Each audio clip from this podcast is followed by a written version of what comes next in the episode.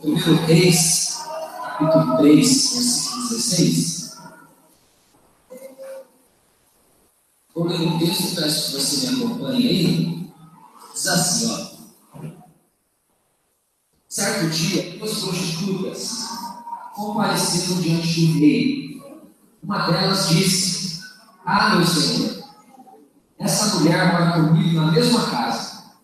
Eu dei a um filho e ela estava comigo na casa. Três dias depois de nascer meu filho, essa mulher também deu a luz um filho.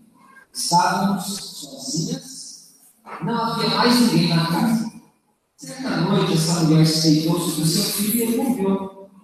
Então ela se levantou no meio da noite, pegou meu filho enquanto eu, tua serva, dormia, e o pôs ao seu lado. E pôs o filho dela morto ao meu lado.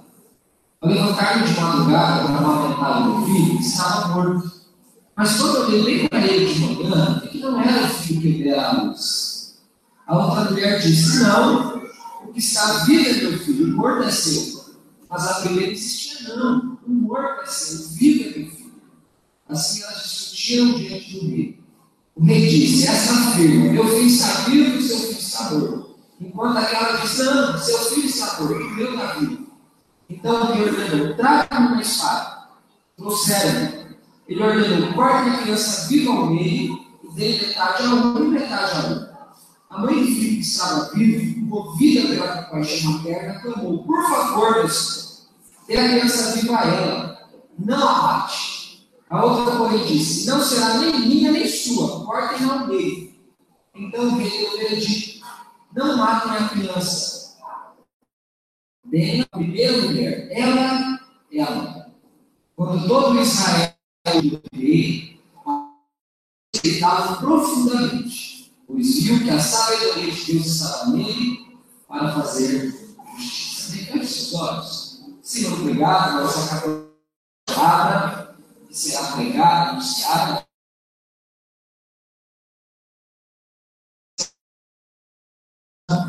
Precisamos da sua palavra, que a verdade, que a lei, que a instrução, Senhor, para a nossa vida. Portanto, fala conosco, permaneça conosco, que nós te pedimos em nome do seu Filho Jesus. Amém.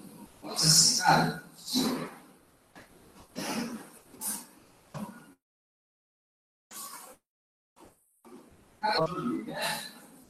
Cada ser humano é único. Nós somos únicos. Nós somos parecidos com algumas pessoas, às vezes familiares, às vezes fisicamente, às vezes do jeito, mas no final das contas, cada pessoa é única. Cada pessoa tem seu jeito próprio de fazer tudo, inclusive dormir.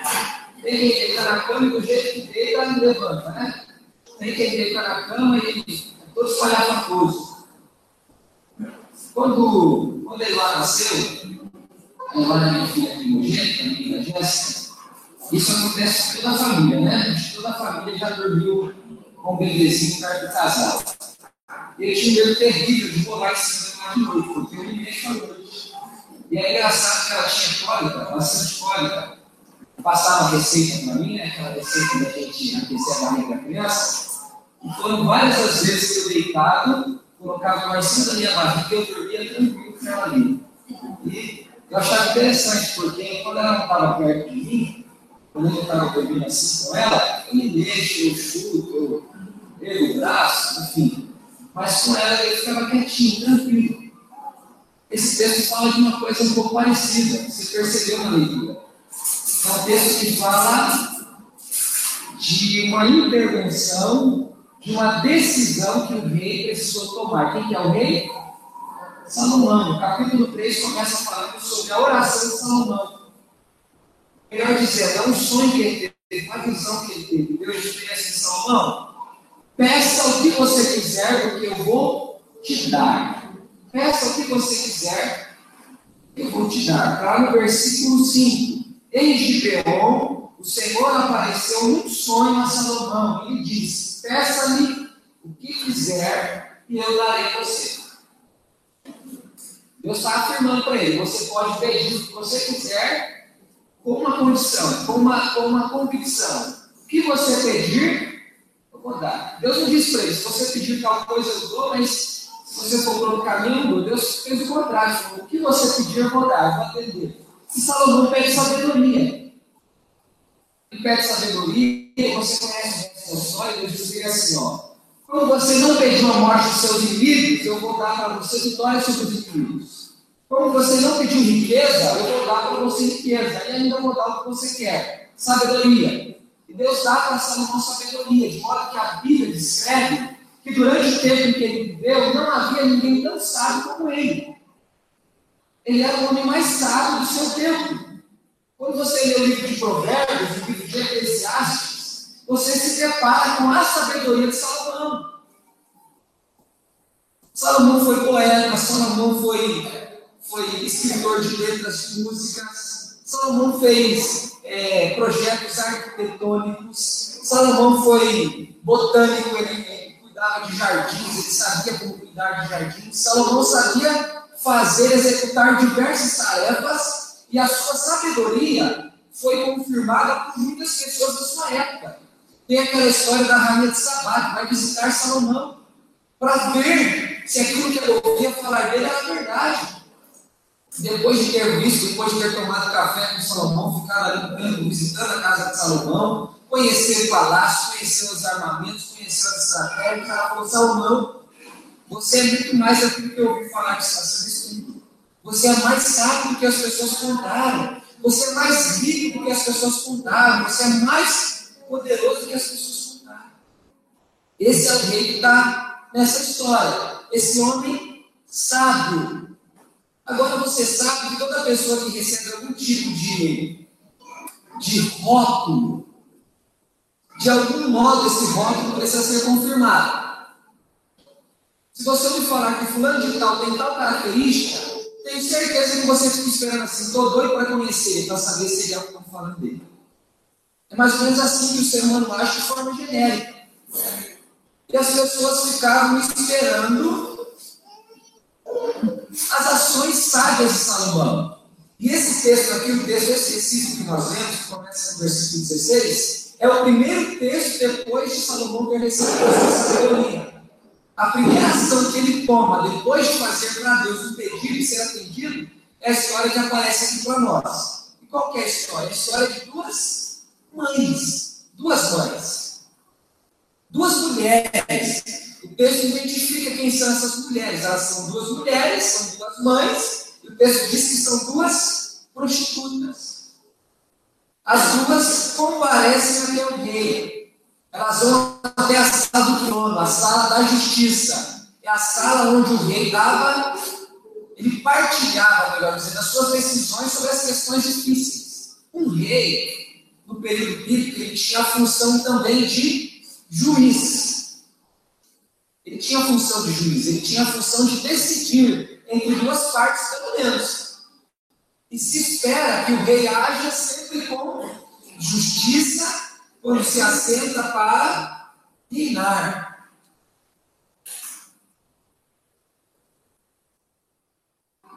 Diz assim, ó. No capítulo 18 de Deuteronômio, se você quiser acompanhar comigo a leitura, perdão, capítulo 17.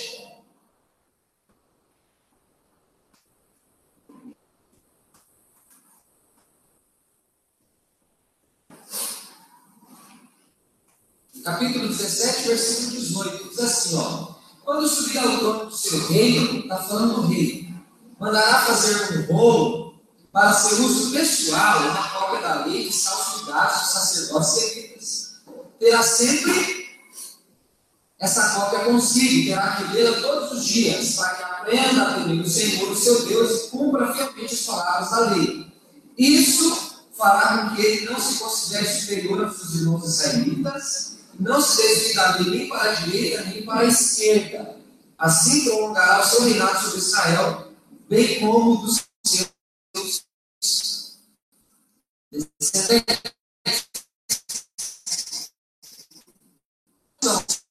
Nação, com rei das pessoas que estavam debaixo do seu governo. E Salomão, então, recebe essa batata quente. É uma batata quente que está no dele, está assando. Sabe aquelas ocasiões em que alguém precisa tomar uma decisão e ninguém quer tomar a decisão, sempre a decisão precisa recair sobre alguém, essa é uma situação típica. Quem é que teria coragem de falar, pode deixar comigo, eu vou resolver esse negócio aí? Sobrou para quem? Para o rei, sobrou para o Salomão. A história é: duas mulheres tiveram filhos. O filho de uma nasceu no dia tal. Três dias depois do nascimento desse, nasceu o filho da outra. Elas estavam na mesma casa, viviam na mesma casa, pelo menos estavam aqueles dias na mesma casa. Durante a noite, uma delas acordou para amamentar sua criança, seu bebê. Ele, ela percebeu que a criança estava morta, tinha falecido. Quando o dia clareou, ela olhou bem para a criança e falou: Bom, aquela criança é minha. A minha é outra criança, a criança que está viva. A outra falou: Não, senhora. Bebê é morto que é o seu, o meu é vivo. Enfim, elas devem ter discutido bastante ali: é meu, é seu, é meu, é seu, é meu, é seu. No final das contas, não chegar em lugar nenhum, vamos com o rei, vamos falar com o rei. O rei vai ter que decidir esse negócio. E elas foram até a presença do rei. Salomão dá para elas a oportunidade de dizer que elas queriam, que elas estavam buscando. Elas contaram a história. Eu acordei para dar mamar para meu filho, que estava morto, aí quando o dia clareou, ele ele que não é meu filho, meu filho estava com a outra, mas ela disse para mim que não, que meu filho não tinha morrido mesmo, que já era vivo. A outra falou, não, foi não, é o contrário, é o seu mesmo que está morto, é o meu que está vivo, ficou aquela confusão. E Salomão então toma uma decisão. Ele diz assim: tragam para mim uma espada. Imagina que aquelas mulheres assustadas, né? Que uma espada vai. Será que a espada vai fazer o mundo ficar muito de novo? O que vai acontecer, né? O que uma espada tem a ver com essa história?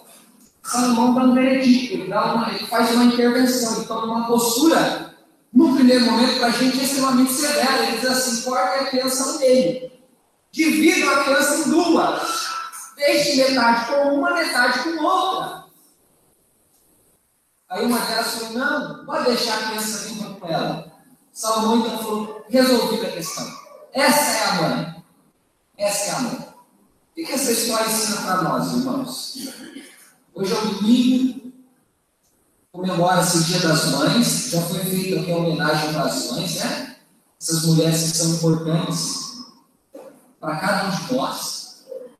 Esse texto fala de duas mães, de mulheres e a Bíblia fala de tantas coisas. A Bíblia fala de tudo que você imagina. Sobretudo, ela fala da salvação. Sobretudo, ela fala de Cristo como aquele que foi prometido que na, na plenitude dos tempos, lá em Gálatas, Paulo diz, Deus o enviou para morrer, para viver e para morrer para trazer perdão. Essa é a história principal. Mas ao redor dessa história principal, a Bíblia fala de tantas outras coisas fala de família, fala de casamento, fala de paternidade, fala de maternidade, fala de filiação, fala do relacionamento entre irmãos de sangue, fala como é que é a vida familiar, uma vida familiar que satisfaz os familiares, uma vida familiar que não satisfaz os familiares. A Bíblia fala muito de família, esse texto fala da postura de duas mulheres, de duas mães. Primeiro nós temos a situação, essa situação embaraçosa o texto começa dizendo assim, ó. Versículo 18. Três dias depois de nascer meu filho, a mulher também deu à luz. Estávamos sozinhas, não havia mais ninguém na, na casa. Ou seja, é que conhecia o semblante daqueles bebês? Apenas as mães. Não tinha mais ninguém para ver. Bom, aquele ali parece com ela, é filho dela, aquele ali parece com a outra, é filho da outra. Não tinha, só tinha as duas. Só tinha as duas. Acontece que o problema, né? A Bíblia já está mostrando para nós uma coisa muito triste, muito dura. A vida materna não é só uma vida de alegrias, mas é uma vida também de tristezas. Qual que é a pior dor que as mulheres falam que uma mãe pode enfrentar? A dor de vocês ficam até com medo de falar, de tão duro que ela é. Né? A dor de perder um filho. Ninguém tem dúvida disso. O negócio vai tanto que até para falar engasga. Qual que é a pior dor que o ser humano pode enfrentar? Parece que está no número um que as pessoas falam. A dor de perder um filho. A mãe sente, vai sentir Eu sei escrever como, o pai sempre vai sentir que eu não sei escrever como. Quem perde um filho sabe como é perder um filho. As pessoas que não perderam têm noção do que pode ser, mas não sabem o que é. Só quem perde sabe realmente o que é. E ninguém sabe nunca como ninguém, é só quem sente. A dor que eu sinto é exclusivamente minha. Você tem noção dela, mas você não sabe que dor que é a dor que eu sinto. A dor que você sente é sua. Eu posso ter noção dela, mas eu nunca sei como ela é. É sua. Que é meu, que é meu, é meu, que é seu, é seu. E essas mulheres aqui vivem situação, uma delas perde o filho. E é muito estranho esse texto, irmãos. Eu acho muito estranho. Muito estranho.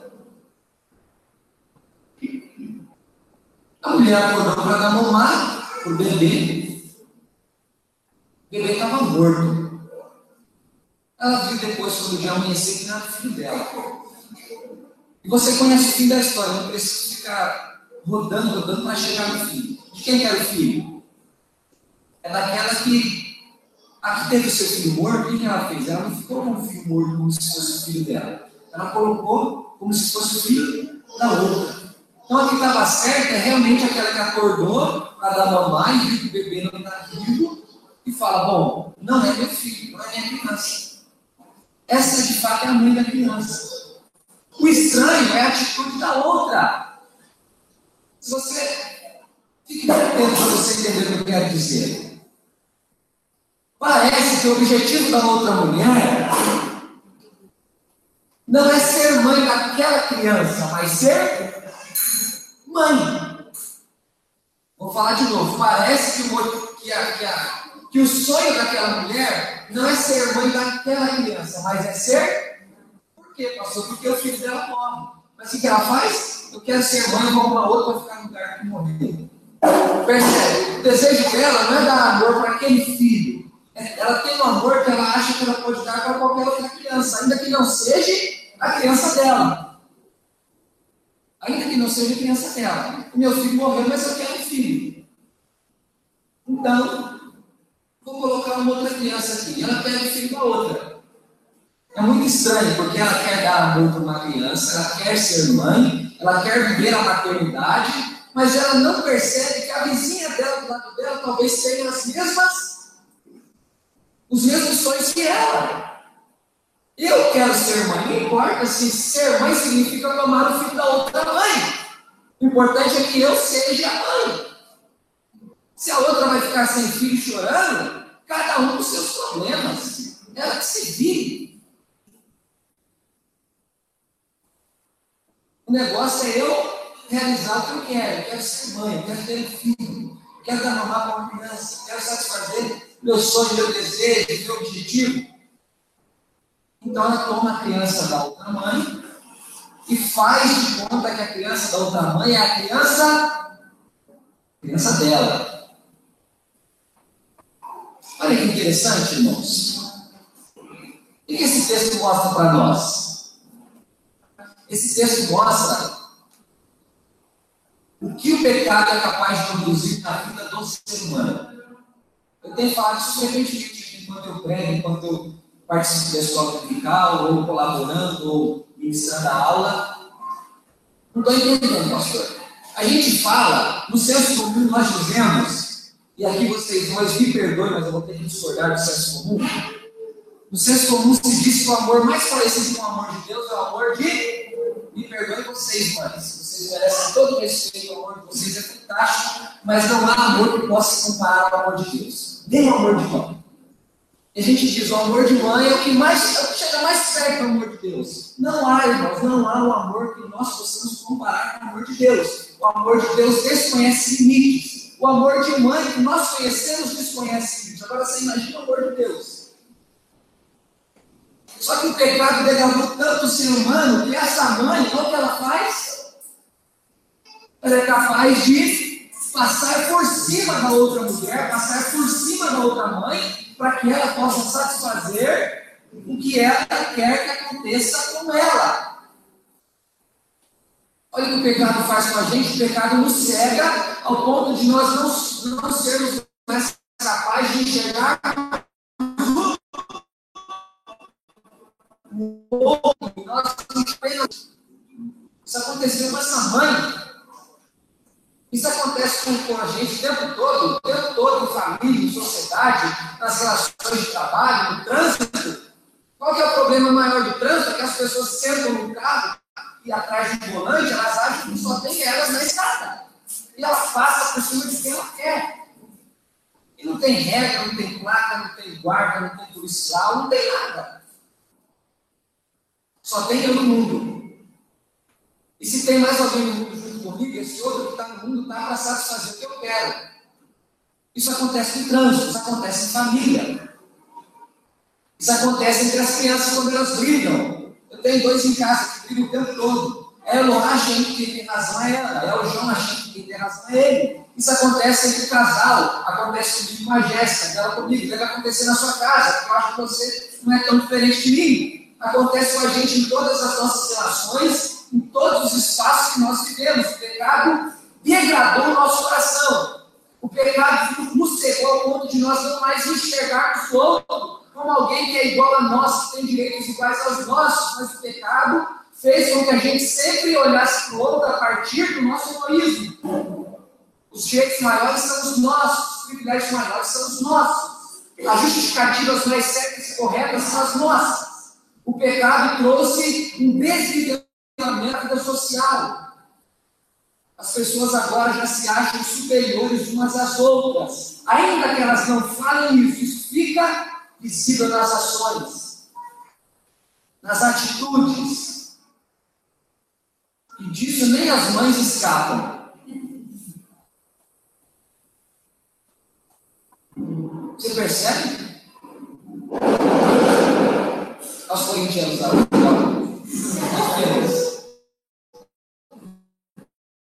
De novo, né? Eu falo. Pronto, já falei, pronto. Todo mundo aqui. Irmão, essa condição do pecado deixou a gente. O apóstolo Paulo fala muito a respeito disso. Paulo os outros superiores a vocês. Cada um pense de si de acordo com a medida da fé que recebeu de Cristo Jesus. Romanos capítulo 12, se não me Não pense que você é mais do que convém você pensar, mas pense na medida da fé que Deus te deu. Por isso, tenha os outros superiores a você mesmo. O que Paulo diz. O mandamento difícil. Achar que o presbítero Hermes e o presbítero Jonas são maiores do que eu. Meu Deus, como é difícil isso. É extremamente difícil. É muito mais fácil me colocar na frente deles, achar que eu sou melhor do que eles, mais preparados do que eles, qualquer coisa mais do que eles. É extremamente ficar no mesmo nível ou ser inferior a alguém. Isso é difícil, é extremamente difícil. Nós temos aqui a história de duas mulheres.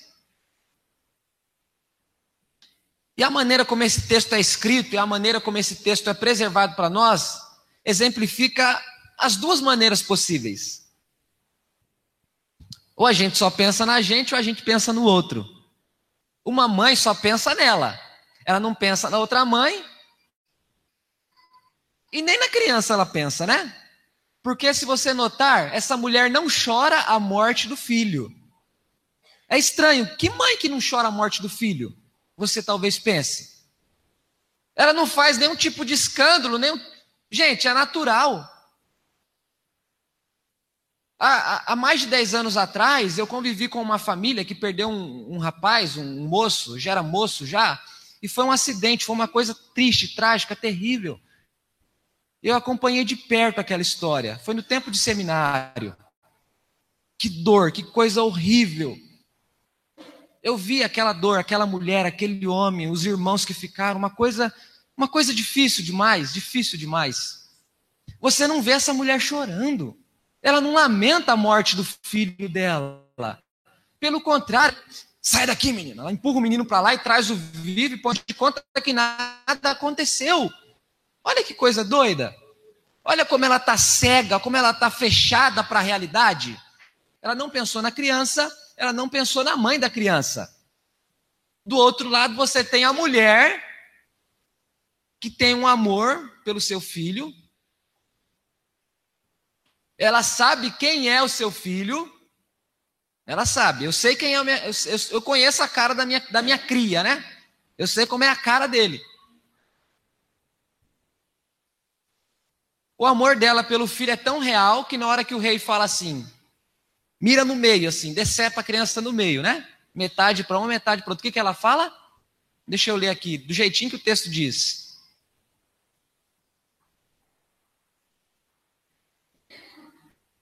Quem achar, me ajuda aí. Está no versículo.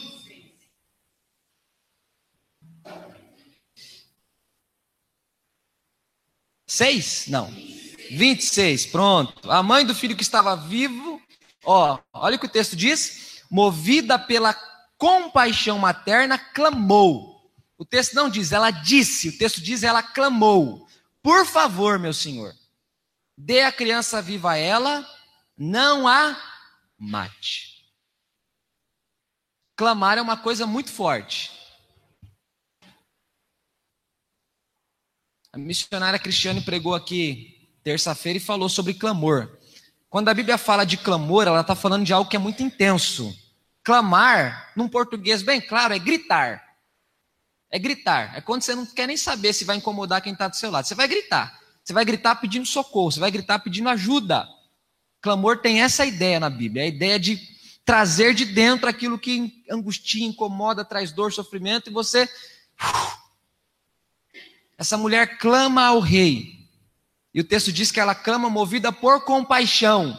Ela clama dizendo: Meu senhor, por favor, dê a criança viva a ela, não a mate. Não é ela mãe? Não é ela quem queria o filho do lado dela? Agora ela está dizendo: deixa a criança com ela. Ela prefere, ela prefere ver o filho dela vivo com a outra mulher do que ter o filho vivo, do que ter com ela um filho morto.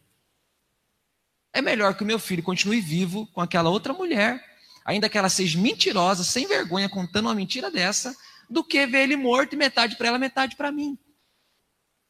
Você percebe a diferença entre uma que só pensa nela e a outra que não só pensa nela? Uma só pensa nela, a outra não. A outra pensa na criança. Esse texto é, é, muito bonito, irmãos. Além de estranho, né? Eu acho estranho, eu disse no começo, ele é também bonito. Olha a atitude dessa mulher. Olha a maternidade dela pulsando. Olha o, o amor humano dela pulsando. Olha o senso de outro dela pulsando. Essa é a situação. Essa é a batata quente que parou na mão do Salomão. As duas mulheres contando a história, sendo que quando as crianças nasceram não tinha ninguém na casa, ou seja, não tinha outra testemunha. Tanto é que não vem nenhuma testemunha para defender A ou B, vem apenas as duas mulheres. O rei tem diante dele uma situação que ele ouve, que ele não viu, e ele não sabe em quem confiar, em quem acreditar, ele não sabe quem está falando a verdade e ele tem que tomar uma postura, tem que tomar uma decisão. Olha que situação difícil. Então, esse texto está falando, irmãos, para as mulheres, para as mães, para todos nós, não importa. O texto está mostrando para nós como é que a gente vive a vida, como é que a gente se relaciona com as pessoas. O que, que o nosso amor está disposto a fazer ou a não fazer. Lembra do que Paulo escreve em 1 Coríntios capítulo 13? Paulo está falando que o amor é maior do que a esperança e maior do que a fé. Ele começa dizendo: ainda que você fale a língua dos anjos, se você não tiver amor, ainda que você dê seu corpo para ser queimado, se você tiver, não tiver amor, ainda que você isso, aquilo, aquilo, aquilo outro, se você não tiver amor, porque o amor tudo sofre, o amor tudo suporta, o amor tudo crê, o amor tudo espera. Ele faz uma descrição do que é o amor. De fato, o amor tudo sofre, o amor tudo suporta. Essa mulher estava disposta a entregar o filho dela para outra mãe. Isso seria para ela um sofrimento, isso seria para ela uma dor, sem dúvidas. Mas ela estava disposta, porque o bem maior dela é que o seu amor não seja um amor que mata, não é um amor que, que consome, não é um amor abusivo, não é um amor agressor. Isso é muito interessante, irmãos. Porque baseado no amor, a gente pode fazer o que a gente quer. Você já prestou atenção nisso? Firmado em amor, as pessoas justificam todas as suas ações. Por amor, as pessoas matam. Você deve assistir os noticiários. É o namorado que mata a namorada, é a mulher que mata o marido, é o fulano que mata o cicrano. Ah, matou porque ama. Baseado em amor, as pessoas fazem de tudo. Elas mentem, elas roubam, elas assassinam, elas fazem horrores. A sociedade diz que a lei maior é a lei do amor. E de fato, a lei maior é a lei do amor, mas para quem conhece a Cristo, a lei maior é a lei do amor dentro daquilo que Cristo diz. O amor é amor dentro daquilo que o Evangelho ensina. O Evangelho põe para nós aquilo que é como cercas para uma criança. Sabe a criança que está no chiqueirinho, no cercadinho? O Evangelho faz isso com a gente, ele cerca a gente. E essa cerca, ela não apenas nos limita, mas ela também nos protege. O Evangelho diz para nós, ele cerca a gente, ele coloca para nós questões que são irremovíveis, elas precisam ser obedecidas, seguidas, levadas a fundo, porque senão a gente entra por caminhos complicados, por caminhos difíceis. Esse texto fala disso, dessa mulher que ama, mas o seu amor é um amor muito voltado para ela mesma. Ainda que ela acha que o amor vai ser dirigido para alguém, no final das contas o amor só vê ela, o amor não vê outra pessoa. É só ela que ela enxerga. Ela nem chorou pelo filho. Ela nem pensou na outra mulher que talvez poderia chorar por ficar sem filho. O amor dela só faz com que ela se enxergue. Só tem ela no mundo. Será que seu amor não é assim? Será que você não é uma pessoa cheia de amor? Mas você volta para casa todo dia cheio de amor, não enxergando ninguém? Será que o seu amor não faz com que você só enxergue você e mais ninguém? É uma coisa para você pensar. É uma coisa, inclusive, para você, mãe, pensar, para você, pai, pensar. Porque na postura de pai e mãe, irmãos, muitas vezes a gente tem ao nosso favor a justificativa de que a gente só quer o bem do filho. Será que isso é verdade 100%? Eu quero que a minha filha seja uma doutora. Eu nunca perguntei para ela o que ela quer ser, mas eu quero que ela seja uma doutora. E ela vai ter que crescer para ser uma doutora. Quantas vezes isso acontece, já aconteceu e vai continuar acontecendo no mundo? Não, é porque eu amo minha filha que eu quero que ela seja uma doutora. Mas é importante que ela saiba o que ela quer e busque aquilo que ela quer. Porque se ela for uma doutora porque eu quero que ela seja uma doutora, Será que você vai querer mandar seu filho passar com essa doutora no futuro? Será que ela fará com amor aquilo que eu impus para ela? Você percebe que na base do amor a gente pode fazer horrores? Não, eu amo, eu quero bem. Pense nisso, pense nisso. Porque, de acordo com a Escritura, o amor é sempre construtivo. Ainda que ele imponha limites, sim, pastor, impõe limites sem dúvidas. Não estou te falando o contrário disso, não estou te dizendo que as pessoas vivem sem regras no mundo. Pelo contrário, acabei de falar da cerca. A gente tem regras, tem leis, tem princípios, tem valores, tem questões irremovíveis para nós. Mas baseado no amor, a gente pode fazer coisas desastrosas, desastrosas sendo pai, sendo mãe, sendo esposo, sendo esposa, sendo tio, tia, avô, vó, sendo qualquer coisa que você queira ser. Fundado em amor, a gente faz horrores se a gente quiser. A gente justifica as nossas ações com aquela frase: Eu amo. Eu amo. Há uns anos atrás, as crianças faltava apanhar de tronco de árvore, mas elas eram amadas. A gente precisa entender, irmãos, a gente precisa pensar em algumas coisas, a gente precisa ter coragem de problematizar as coisas que ninguém toca no assunto. Tem coisas que a gente embala e faz dela um presente, a gente fala assim, ó, ninguém toque nesse assunto, é perigoso, hein? Não, a gente precisa ter. Eu sou pai de Eloá, sou pai do João, mas não é porque eu sou pai deles, eu tenho poder definitivo sobre a vida deles. Não tenho. Deus não me dá esse poder. Deus não me dá esse poder. Eu tenho um dever, tenho responsabilidade, eu tenho que colocar limites, tenho que colocar tudo para eles, mas a vida deles não é minha. A vida deles, antes de ser deles, é de Deus, depois de Deus, é deles mesmos. É estranho falar isso, é estranho ouvir isso, mas é assim que a Bíblia ensina. Eles não são minha posse. Eu não sou posse dos meus pais.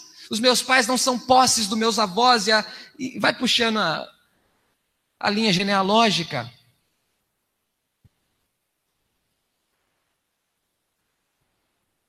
Nós precisamos entender isso, irmãos. Sobretudo, a Escritura nos ensina isso através do próprio Deus. A Bíblia diz que Deus é, antes de ser amor, aquela oração que Jesus faz. Pai, olha que legal, Deus é Pai.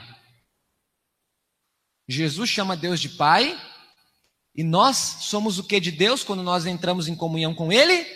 Filhos. E como é que esse pai trata o ser humano? Presta atenção para você ver. Ele impõe as coisas para o ser humano? Ele impõe o limite. Mas o ser humano obedece ou desobedece. Olha que legal. Nem Deus que é pai é possessivo. O Deus que é pai respeita a liberdade das pessoas. Então, isso nos ensina alguma coisa para nossa paternidade, para nossa maternidade, para nossa vida conjugal, para as nossas relações. Isso ensina para a gente em, em todas as questões. Então, nós temos essa mulher que vive só para ela, que só pensa nela, que não enxerga a criança, que não enxerga a outra mãe. O pecado faz isso com a gente. O pecado nos cega para as outras pessoas ao nosso redor. Do outro lado, você tem uma mãe que está muito mais consciente, está muito mais acordada, está muito mais está com muito mais sabedoria para olhar para a situação e para se posicionar na situação. Tanto é que ela diz assim: não, não mate a criança, por favor, deixa com ela. Então nós aprendemos aqui que o amor não mata. Diga assim comigo: o amor não mata. O amor não mata, irmãos. Não venha com história que o amor mata, que não mata. Que mata é obsessão, amor não mata. O que mata é vontade de domínio, amor não mata. O amor não mata. Aí o texto fala do Salomão, da intervenção dele. Ele manda buscar a espada e manda cortar a criança ao meio para dar metade para uma, metade para outra.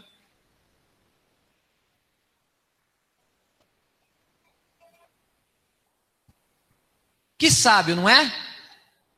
Você já se, já, você já se perguntou o que, que você poderia fazer numa situação dessa? Quem é que queria resolver um, um, um BOzinho desse? Alguém queria? Tô fora. Eu não queria, não. O que que Salomão tinha em mente quando ele tem aquela postura? Ele anteveu a situação. Ele estava na frente. Ele raciocinou: bom, eu nunca vou saber a verdade dessas mulheres. Cada uma vai vender o seu peixe. Alguém está vendendo um peixe que existe de verdade, alguém está vendendo um peixe que não existe de verdade. Mas eu nunca vou, eu nunca vou ver esse peixe. Ele pensou: bom, uma tem que ser a mãe verdadeira. Eu imagino que a mãe verdadeira não vai querer chorar a morte do filho. Olha a sabedoria desse homem, irmãos. O que, que adianta aquela mulher ficar com a metade de uma criança? Pelo amor de Deus.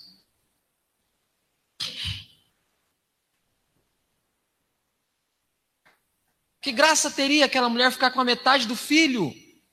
Logicamente morto, né? Porque uma criança cortada ao meio vai morrer. Uh. Ela falou para o rei: não. Olha como o rei foi sábio, ele anteveu uma situação. Baseado num princípio. Qual o princípio? O princípio de que o amor não mata, o princípio de que o amor preserva o princípio de uma maternidade responsável. Ele tinha toda uma história precedente, ele tinha toda uma história que ele viu e uma história que ele não viu, mas que contaram para ele. Que história? A história de mães que cuidaram dos filhos, que protegeram, que fizeram isso, aquilo, outro. Ele falou: ah, não quer dizer que as mães, se tiverem uma situação dessa, provavelmente não vão mandar descer a espada ao meio. Falou: é isso que eu vou fazer. E ele manda trazer a espada, alguém traz a espada e ele diz: bom, vou cortar a criança ao meio vocês, vocês, vão, vocês vão embora para casa sorrindo, cada um fica com a metade, pronto, resolvi a questão. A mãe verdadeira falou de forma alguma. De forma alguma. Não, do, não posso permitir uma coisa dessa. Não posso aceitar uma coisa dessa. O rei disse o quê? Dê a criança para a primeira mulher. Ela é mãe. Pronto. Resolveu o problema. O texto termina dizendo assim, versículo 28. Quando todo Israel ouviu o veredicto do rei, passou a respeitá-lo profundamente, pois viu que a sabedoria de Deus estava nele para fazer justiça. A função do rei é fazer justiça. E fazer justiça não é ficar assim com dozinha de A ou de B. É falar, é fazer, é agir dentro daquilo que deve ser feito. Difícil. Que difícil é fazer justiça. Que difícil é equilibrar aquilo que a gente chama de razão e emoção, né? A gente conhece por isso, razão e emoção. Que difícil é achar o caminho do meio, não ser só razão, não ser só emoção, como a gente divide assim de forma ampla.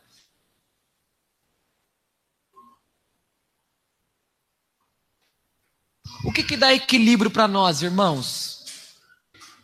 É aquilo que vem de Deus. Quem deu sabedoria para Salomão? Deus. Na verdade, Salomão resolveu a situação, mas quem é que está resolvendo a situação? É o próprio Deus, porque a sabedoria de Salomão foi dada por Deus. Ele está executando uma coisa que veio de Deus. Então, ele está executando com princípios, com padrões que veio de Deus, que vieram de Deus. Não é uma sabedoria humana. A Bíblia é clara em dizer que a sabedoria de Salomão não era humana, não é inteligência, não é QI alto, é sabedoria.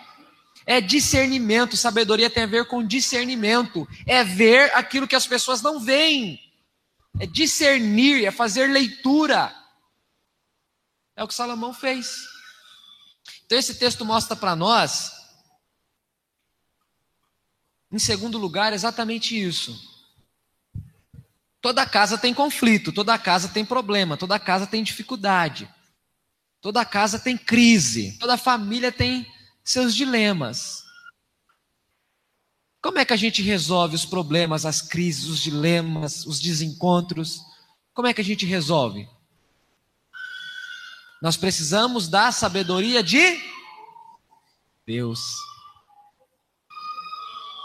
Possivelmente você tem muitas questões para tratar na sua família, na sua casa. Como é que você pode resolver essas coisas? Com a sabedoria que vem de Deus. Nós precisamos entender isso, irmãos. Nós precisamos disso. É o mês da família para nós, né? O mês de maio. Já foi ministrado pregações a esse respeito, ainda serão ministradas ministrações a esse respeito. E não existe família perfeita. Toda família tem problemas. Você precisa entender isso. Nós cristãos, os cristãos às vezes parecem com criança. Criança, criança tem muita facilidade para acreditar naquilo que só ela enxerga. Já prestou atenção nisso? Criança não fantasia? Criança fantasia. Criança conversa com o cachorro, se bem que eu já vi adulto conversando com o cachorro. Mas eu estou falando no outro sentido, não esse conversar assim, que eu também já conversei. Eu tinha um cachorro que gostava muito, conversava com ele. Criança conversa com o papagaio, criança conversa com o desenho da televisão, criança conversa com, com a estampa da, da camiseta. Criança fantasia. Faz parte da infância, né? A criança precisa disso, ela fantasia muito. E às vezes os crentes gostam de fantasiar também. a gente tem a fantasia, irmãos, de uma família perfeita. A gente tem a fantasia de casamento perfeito. A gente tem a fantasia de filhos perfeitos. A gente tem fantasia de igreja perfeita, líderes perfeitos, pastores perfeitos, gente perfeita. Qual que é o problema de achar que existe essa perfeição?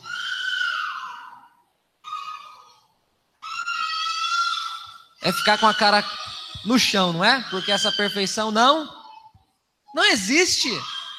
Se essa perfeição não existe, a gente fica frustrado depois, a gente fica decepcionado. Então nós precisamos entender essas questões, porque os problemas vão surgir, as imperfeições vão aparecer, e nós precisamos dar uma resposta para essas coisas. E muitas vezes nós não temos a resposta, mas a resposta pode ser obtida, pode ser encontrada sempre em quem? Sempre em Deus, ou então numa terceira pessoa, no caso do Salomão, uma pessoa neutra que vem de fora. Nós precisamos entender isso, irmãos. Quando você busca um conselho, quando você busca uma ajuda, você não é menor porque buscou ajuda, porque buscou o conselho. Nós precisamos entender que nós dependemos das pessoas ao nosso redor. Nós dependemos das pessoas ao nosso redor. Você quer ver como é que você depende das pessoas? Quando seu carro quebra, você procura o Diogo, né, Diogo? Procura outra pessoa. Quando você está doente, você vai lá no, médico, você vai lá no SAMEB, você vai em qualquer lugar, no convênio. Quando você está precisando fazer uma limpeza nos dentes, você vai a um dentista. Quando você precisa de uma orientação, alguma coisa é, judicial, legal, você procura um advogado. Ou seja, você precisa das pessoas, tanto é que você tem, vai ao mecânico, você vai ao médico, você vai ao dentista, você vai ao advogado, você vai a inúmeros lugares em busca do quê? Em busca daquilo que você não pode dar a quem? A você mesmo. Então, nós precisamos entender isso. Em família, surgem conflitos, problemas, situações que nós, muitas vezes, não somos capazes ou não temos a, a capacidade momentânea para resolvermos. E muitas vezes é muito bom que alguém de fora venha e, e diz como é que está enxergando a situação, como é que está vendo a situação. Então, esse texto fala de amor, esse texto fala das consequências do pecado no coração do, do ser humano, esse texto fala da, da sabedoria que é capaz de apontar o melhor caminho, e essa sabedoria vem de Deus. Esse texto fala que nós não somos prontos ao ponto de não precisarmos de ninguém. Sabe qual é a história da sua vida? Você é como essas mulheres que precisa de um Salomão o tempo todo. Esse Salomão o tempo todo é o próprio Deus. Eu não estou dizendo que Salomão representa Deus, não é isso que eu estou dizendo, eu estou fazendo o contrário. Eu estou aplicando isso para a nossa vida. Deus é quem o tempo todo tem a palavra mais sábia sobre a nossa vida. Mas muitas vezes essa palavra mais sábia que Deus tem para a nossa vida, Ele coloca na boca de alguém. É um amigo, é um conselheiro, é alguém que você confia, alguém que você admira, é alguém que você não conhece, que você nunca viu, mas que às vezes fala alguma coisa para você e você fala: Nossa, é exatamente isso.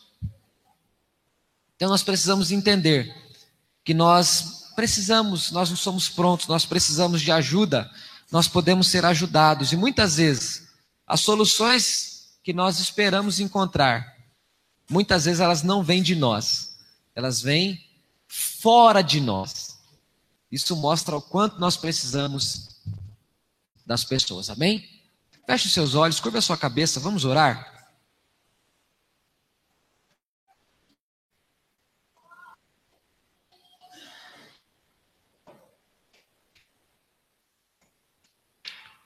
Peça para Deus aperfeiçoar o seu amor. Diga isso para Deus, transforme isso em palavras. Diga com as suas palavras. Eu não disse que não existe amor em você. Eu não sou tolo para dizer isso. Eu estou dizendo para você dizer para Deus aperfeiçoar o amor que há em você. Aperfeiçoar ao ponto desse amor se assemelhar ao amor de Cristo, ao amor do próprio Deus. Diga para Deus que você quer enxergar as pessoas. Fala, Deus, eu tenho tanta facilidade para enxergar só eu mesmo. Me ajude a enxergar as pessoas. Você é esposo, fala para Deus, fala, Deus, me ajude a enxergar minha esposa. Talvez você acha que só você tem razão na sua casa. Você fala para Deus, Deus, é só minha mulher que está errada, ajuda minha mulher a mudar. Não, fala para Deus aí, fala, Deus, ajude a enxergar minha esposa, ajude a ouvir minha esposa. Quem sabe ela está com a razão. Você, esposa, fale a mesma coisa para Deus. Fala, Deus, me ajude. Eu sou tão terrível, eu acho que só eu tenho razão. Ajude a ouvir meu esposo.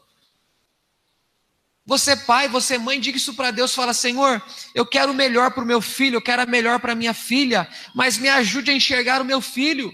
Porque senão eu vou ficar querendo o melhor para ele, vou ficar querendo o melhor para ele, não vou nem conseguir enxergar ele. Eu só vou enxergar o que eu quero para ele, o que eu tenho para ele. Diga para Deus, fala, Deus, eu quero enxergar o meu filho, eu quero enxergar minha filha.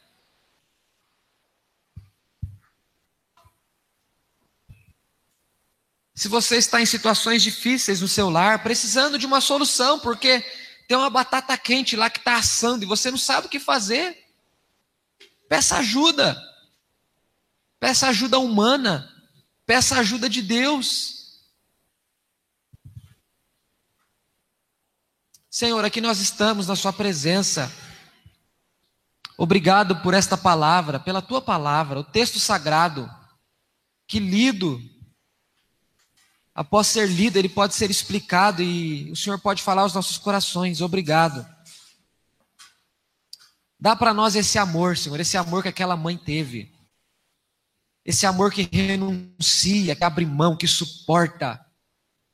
Esse amor que não olha apenas para si próprio, esse amor que é capaz de enxergar a outra pessoa. Esse amor que é capaz de aceitar o veredicto, a ação, a intervenção de uma outra pessoa. Esse amor que preserva, esse amor que não agride. Deus, o pecado nos tornou profundamente desumanos muitas vezes.